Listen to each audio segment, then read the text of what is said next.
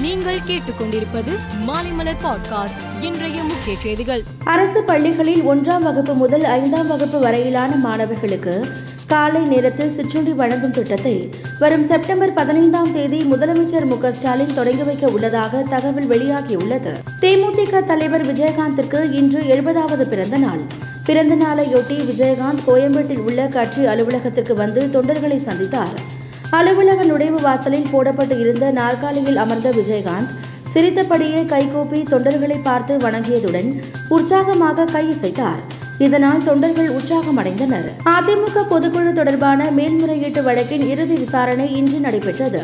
எடப்பாடி பழனிசாமி தரப்பு வழக்கறிஞர் வாதாடும் போது ஓ பன்னீர்செல்வத்துடன் இணைந்து செயல்பட முடியாது என்றார்.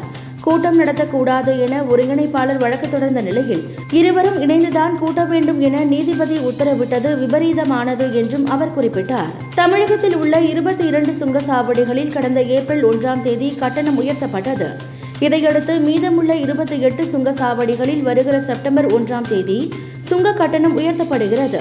சுங்கசாவடி கட்டணம் உயர்வுக்கு லாரி உரிமையாளர்கள் கடும் எதிர்ப்பு தெரிவித்துள்ளனர். ஆம் ஆத்மி கட்சியை சேர்ந்த எம்எல்ஏக்கள் பாரதிய ஜனதா கட்சியில் இணைந்தால் ரூபாய் இருபது கோடி வழங்கப்படும் என பேரம் பேசப்படுவதாக குற்றச்சாட்டு எழுந்துள்ளது.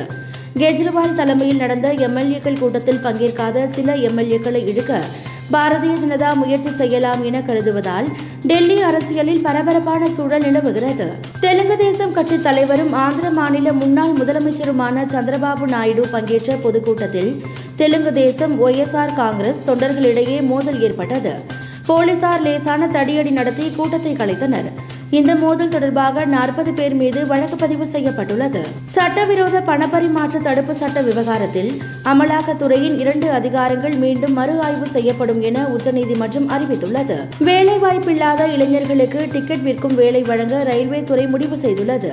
முதலில் நகர்ப்புறங்களில் இந்த வசதியை செயல்படுத்த திட்டமிட்டு உள்ளனர். இந்த பணிக்கு தேர்வு செய்யப்படுபவர்கள் முன்பதிவு செய்யப்படாத டிக்கெட்டுகள் மாதாந்திர சீசன் டிக்கெட்டுகள் பிளாட்ஃபாரம் டிக்கெட்டுகள் ஆகியவற்றை விற்பனை செய்வார்கள்.